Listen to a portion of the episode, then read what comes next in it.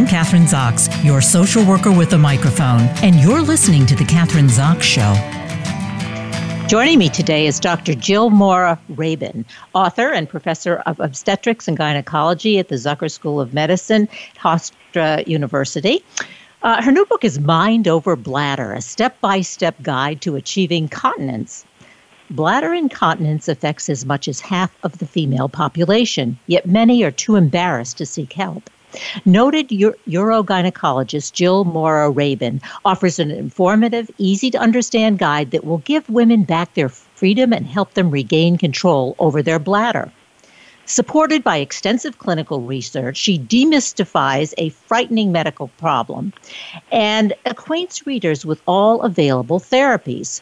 She seeks to educate women of all ages on the many causes of incontinence and the variety of treatment options available.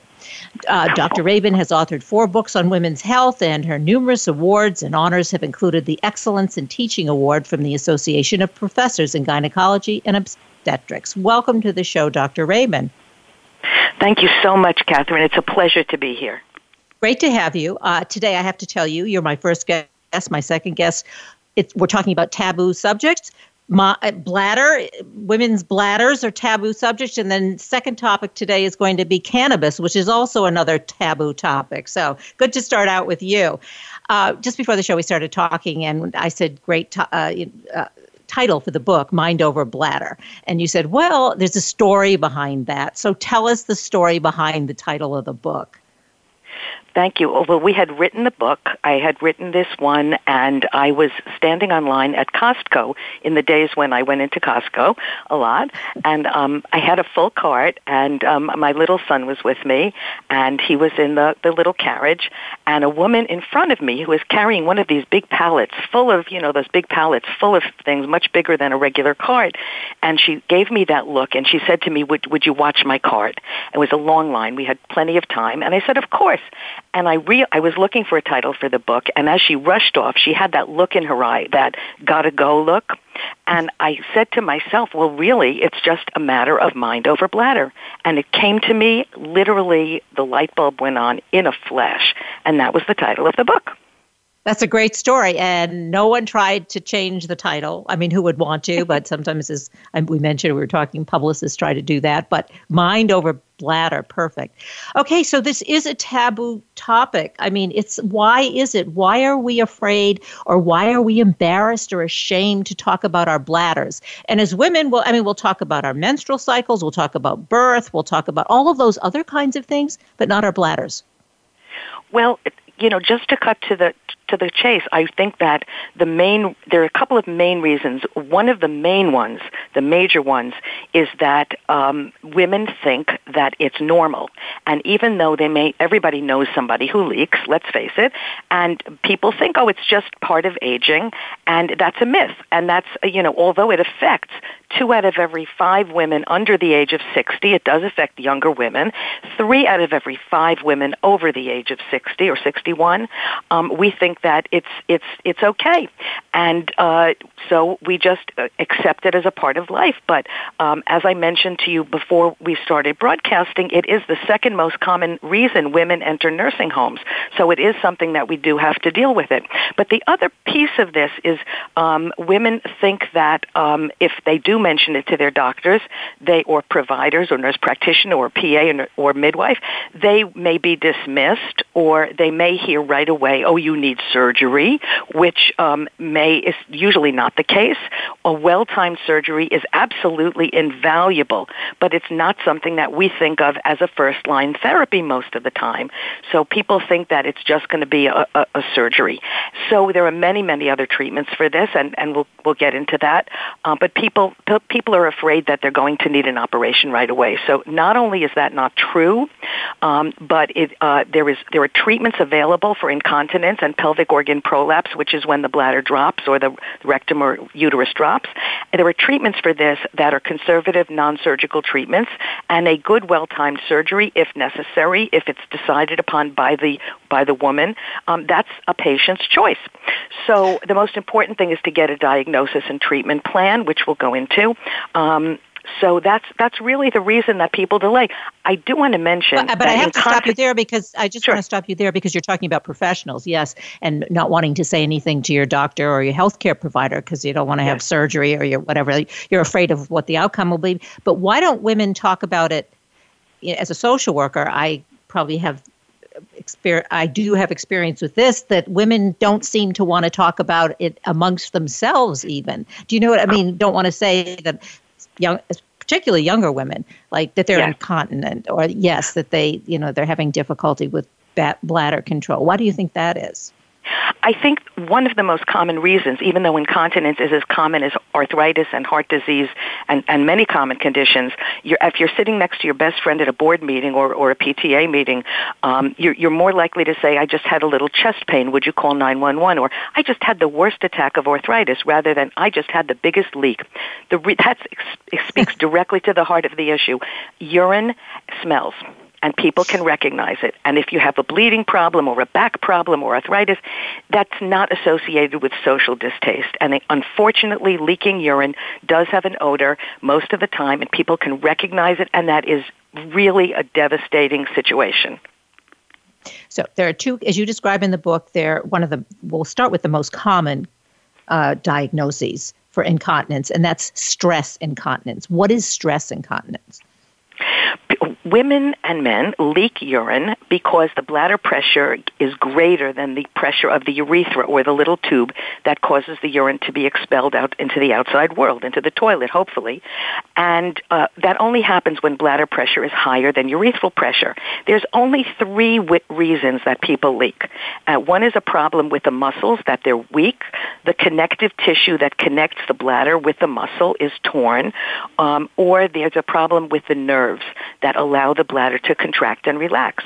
So stress incontinence is a problem with the muscle or the connective tissue that's weak or torn. And when a woman coughs, laughs, or sneezes, a spurt of urine can come out, and that's called stress incontinence. And that's because of a weakness of the muscle or connective tissue. And that usually happens, there are many reasons. One is childbirth. One is menopause. You lose your estrogen, so your muscle and connective tissue don't work as well. The nerves don't work as well. And uh, there are other reasons such as smoking and obesity, increased pressure on the bladder, pushing the bladder down so there's a leak with stress, with cough. We call it stress is cough or laugh or sneeze. So it's muscle and connective tissue weakness, very common. Now, when you have a baby, they, they encourage you to do Kegel exercises. Can you talk about that and say that that will help strengthen, I guess, the muscle and the connective tissue uh, after childbirth? Absolutely. And if younger women did their Kegel exercises, we call it now pelvic floor muscle exercises or PFME or Kegel. Basically, when if you, I'll make you an analogy, uh, Kathryn. If you lift weights progressively, or if you exercise your arms, your bicep muscles are going to basically get enlarged and and grow, and that's called hypertrophy. Well, the muscle in your arm, the bicep muscle, is identical in terms of the type of muscle, voluntary muscle, um, to your your pelvic floor and the sphincter or the valve on the urethra that helps close off the urine from leaking. So if you exercise those muscles like you exercise your biceps, your pelvic floor is going to thicken. And I tell my patients, you can make your pelvic floor turn from a veal cutlet, a little thin piece of meat, to a filet mignon. You can thicken the pelvic muscle and the urethral sphincter, and that will help lift the bladder and prevent leakage with cough, laugh, and sneeze. So these exercises really do work. Not and one of the things that you have in your book, which I think is important, is, is diagrams because I think many women don't even know what the anatomy looks like uh, when you're talking about strengthening your bladder or strengthening the muscles, right? You know what your biceps look like or triceps or whatever, but you don't really. But I, I think a majority of women really don't understand the anatomy, and and, and if we did and had more that we would follow those it's what you're talking about those kinds of instructions so that we can strengthen our bladder Absolutely. And if young women did these exercises, even in college and high school, we see elite athletes coming into my office, to our offices every week with leaking, and they're wearing tampons to hold up the bladder when they're playing their golf or their tennis or their bowling or whatever. And if people did this when they're young and then in between their pregnancies, we would see a whole lot less women in the office as you know as they age we would have much people with much stronger pelvic floors and less stress incontinence that's exactly right Then you'd have to change your specialty. I would. You know something? Women generally wait. We used to say seven yeah. years, but with incontinence, and now we see women waiting only about three years. So we're it's getting better. All right. So this let then let's talk about the second most common form of incontinence, which is urge incontinence. What's that, and what's that? What's the difference between that and stress incontinence? Urge incontinence is what you see on TV, the gotta go, gotta go, when sometimes you wait too long or, you know, you don't wait too long, but you have urge incontinence. The bladder capacity exceeds the ability of the urethra to hold off, and the nerves contract the bladder without your permission. And that's why we call the book Mind Over Bladder, because one of the major, if not the major reason that women are able to not have we call unstable bladder contractions is because when you get, or is that, when you get the urge to go, your brain, because of these central nervous system loops that control the voluntary muscle of the bladder and pelvic floor, the brain says no and that's the toilet training loop. And that's exactly why when we were little and our moms or dads or adults said to us, go to the bathroom, we're going, you know, go try to go, we're going on a long car ride. And if you were a rotten kid like me, you would say, but I don't have to go. But lo and behold, if your parents said, well, go try, and urine came out when you went to the bathroom. And that's because the, the brain said, you know, I want to go on this trip. Okay, I'll, I'll let my bladder contract. And the brain is in charge of the bladder for the most part. There's also, it's a little bit more complex than that, but the main issue is the brain says yes or no. When the brain can't say no anymore for various reasons, then the bladder contracts and empties the whole bladder contents, and that's overactive bladder, um, the gotta go, and that's a nerve problem. That's a nerve problem that the, the brain, the nerves from the brain to the bladder simply have lost their ability con- to control that contraction and that can happen from from many many reasons. Um, one uh, major reason is that there are irritants to the bladder that overwhelm the brain's ability to say no. And some of those are medications. I don't want anybody to stop their medications or change medications. You have to talk to your doctor um, or your provider. Um, don't change your medications, but there are 300 medications that do cause leakage and uh, on a brain basis for the most part. So that is one factor. Uh, we lose our estrogen so that the nerves don't have the ability to control as well as before the brain bladder loop, I call it, and many, many other reasons. Um, there is some some artificial sweeteners are uh, as well as uh, some alcohol for some people, hot peppery foods or caffeine. I'm sure you've heard irritate the bladder and overwhelm the brain's ability to stop those contractions. Um, so for people who have overactive bladder, one of the first things I do is address the reversible causes of incontinence, um, which are the diapers mnemonic. We go through that in the book, and uh, basically it uh, lists a lot of the factors that are reversible that you can change to reverse the incontinence.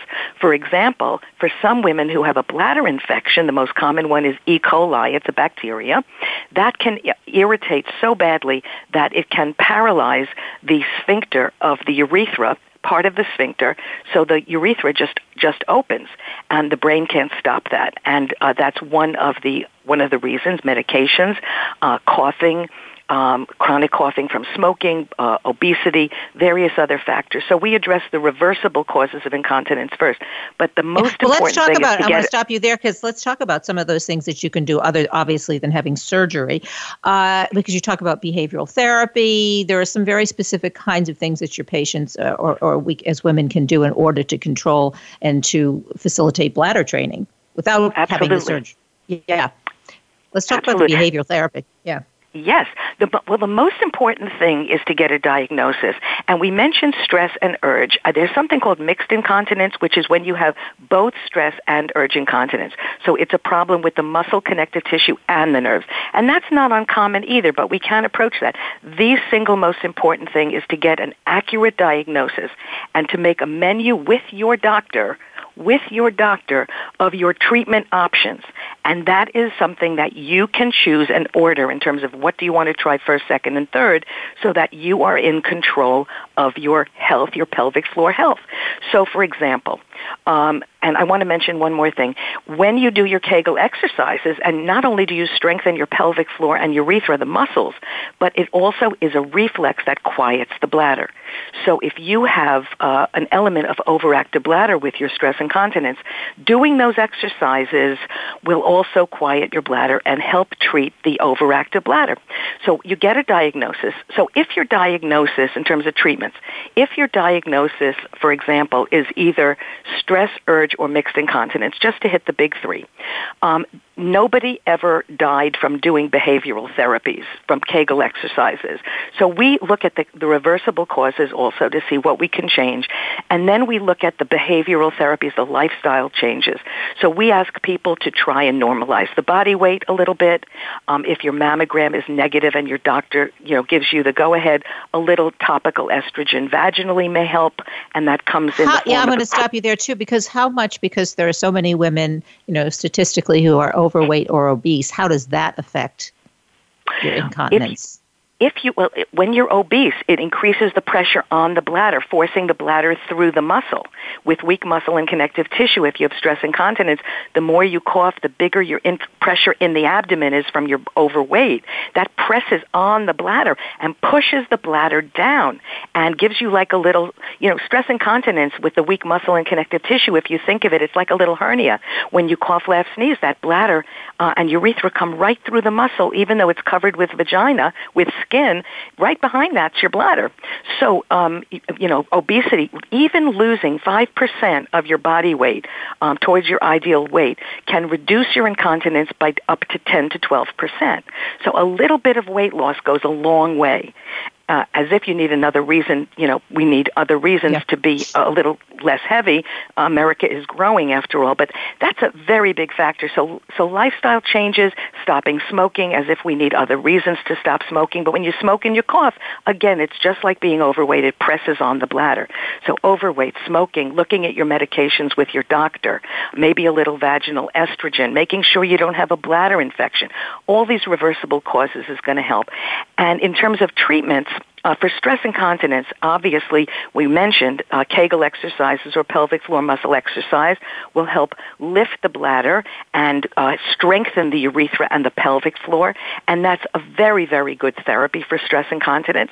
For pure stress incontinence, um, other therapies, in addition to the the um, lifestyle modifications, um, basically, we do have. Um, uh, there's a medication um, that uh, that that can be used um, that may uh, help uh, a little bit in terms of the estrogen, but then again with your doctor with a negative mammogram, that may help a little bit.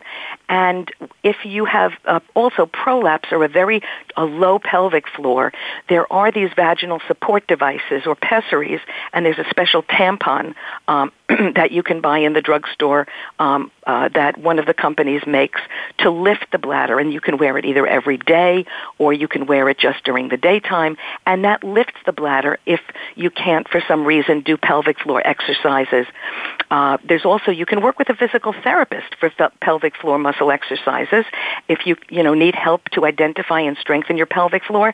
These days there are many many physical therapists who specialize in pelvic floor, and they can help you, uh, and they're I- invaluable because you know, let's face it, doing Kegel exercises can get a little bit boring, but if you do need a little help, the physical therapists are available for that.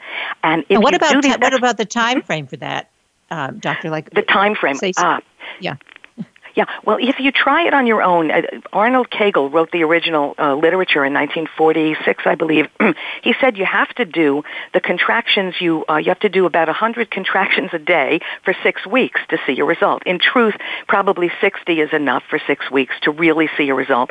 And if you need motivation, a physical therapist can help. They also uh, you can also have your doctor order you, or you can order online these vaginal weights or cones that look like tampons. Each one is a little heavier than the next and if you do these about 30 minutes a day, 30 minutes, if you can hold that cone in the vagina, you can graduate to the next one, which is a little bit heavier. And if you do the full set of five or six cones about one month each, if you can actually do this, this also strengthens the pelvic floor tremendously. Um, if it falls out, you have to keep doing till you can do that for 30 days in a row. And then there's the physical therapist.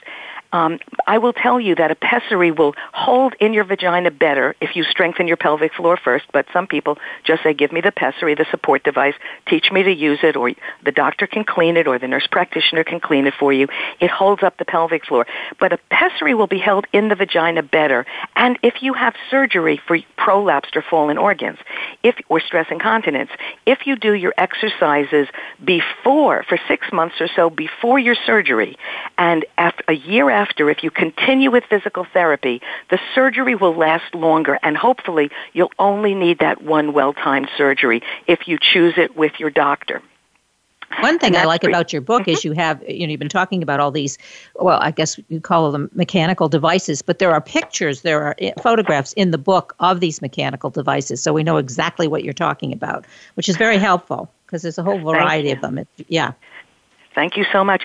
We uh, we had fun writing it, and I hope it helps a lot of people. And I just want to mention for urge incontinence, that's a nerve problem. So there are medications and the physical therapy. Believe it or not, the Kegel exercises, as I mentioned, when you do them, it quiets the bladder.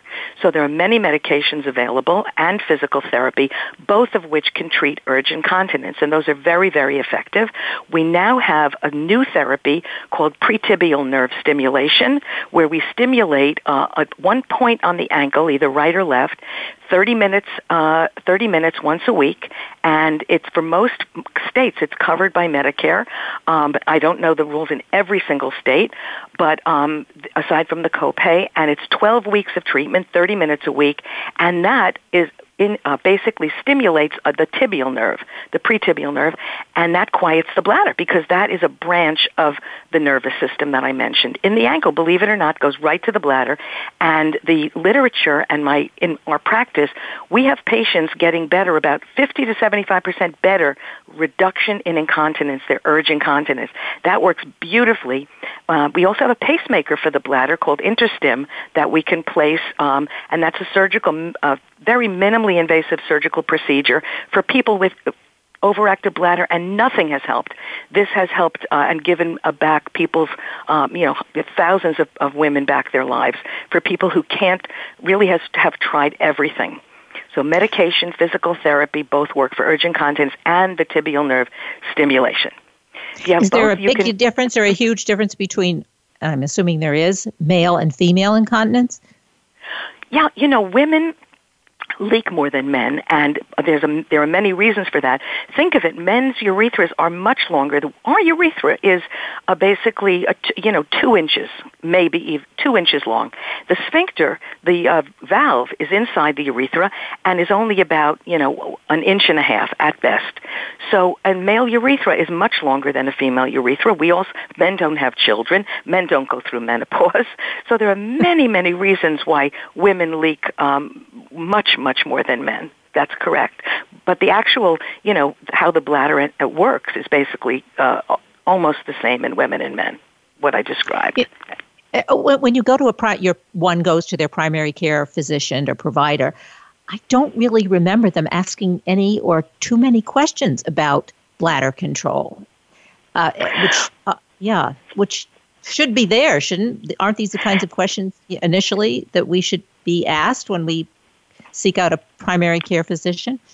Absolutely. You know, we may not have a lot of time to spend with patients, but if you treat every patient as your only patient while they're in front of you and you ask and elicit these questions, I tell my patients, bring your questions. If you have concerns, if you leak, if you have a, please write them down. I'm, I go to the doctor, I forget my questions. So you write them down, bring your questions, and if they don't ask you, you ask them. And you know, if you if you really, I call it the doctor-patient relationship because it is a relationship. You have to trust your doctor. If they're not listening, you feel dismissed or marginalized or whatever. You know, you, your most insurance plans give you a panel of physicians. Um, shop around until you find somebody who's going to listen to you and take you seriously. And most primary care physicians, you know, end up referring to a urogynecologist like myself or a urologist um, or a gynecologist can also take care of some of these things, but mainly do end up referring to a, a urogyn, a urogynecologist, or urologist occasionally. Um, we all work together, and it's it's really important to get your questions answered and and be heard. You have to be heard. How, how did you get into the specialty? I'm always curious as a urogynecologist.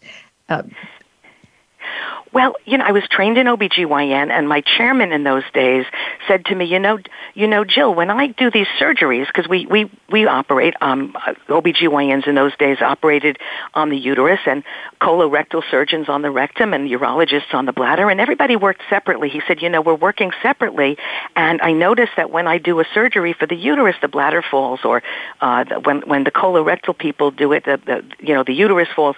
We have to work together. So he sent me, um, Dr. Ravinsky sent me to the urologist, to the chairman and co-chair, vice chair of urology, who trained me as a fellow in, for three years in in urology, and they let me continue working here um, at Northwell. In those days, uh, LIJ Northwell, and um, I was able to train in urology, and I was fascinated by the subject, and I just it was just a totally organic choice for me. It wasn't made for me, but I, I totally loved it, and and it just built from there. I've been doing this for um, over 35 years, and uh, I, I absolutely love helping people and and uh, helping give people their lives back and giving women control back over their pelvic floors. Well, that's great, and it's a great book, and I think you're doing just that with the book. So I want to. Uh, mention the book one more time Mind Over Bladder, great title, as we said, a step by step guide to achieving continence. And it is a step by step guide. It's very practical, easy read, sort of um, just keep it on your bookshelf. What, uh, Dr. Rabin, what website and or websites can we go to to find out more about what you're doing? And also, I'm assuming you can get the book online, Amazon, bookstores everywhere. Absolutely, Amazon, Barnes and Noble, all over the place. I want to mention my wonderful co-authors, Gail Stein, and my uh, wonderful uh, colleague, Danielle O'Shaughnessy, Dr. Danielle O'Shaughnessy, my co-authors for the book. Our website is Mind Over Bladder Books mindoverbladderbooks.com. Mindoverbladderbooks.com, and it's available everywhere, including on the Kindle. Great. Thank you. Thanks so much for being on the show today. I certainly learned a lot, and I know all of my listeners have too as well. Thank you.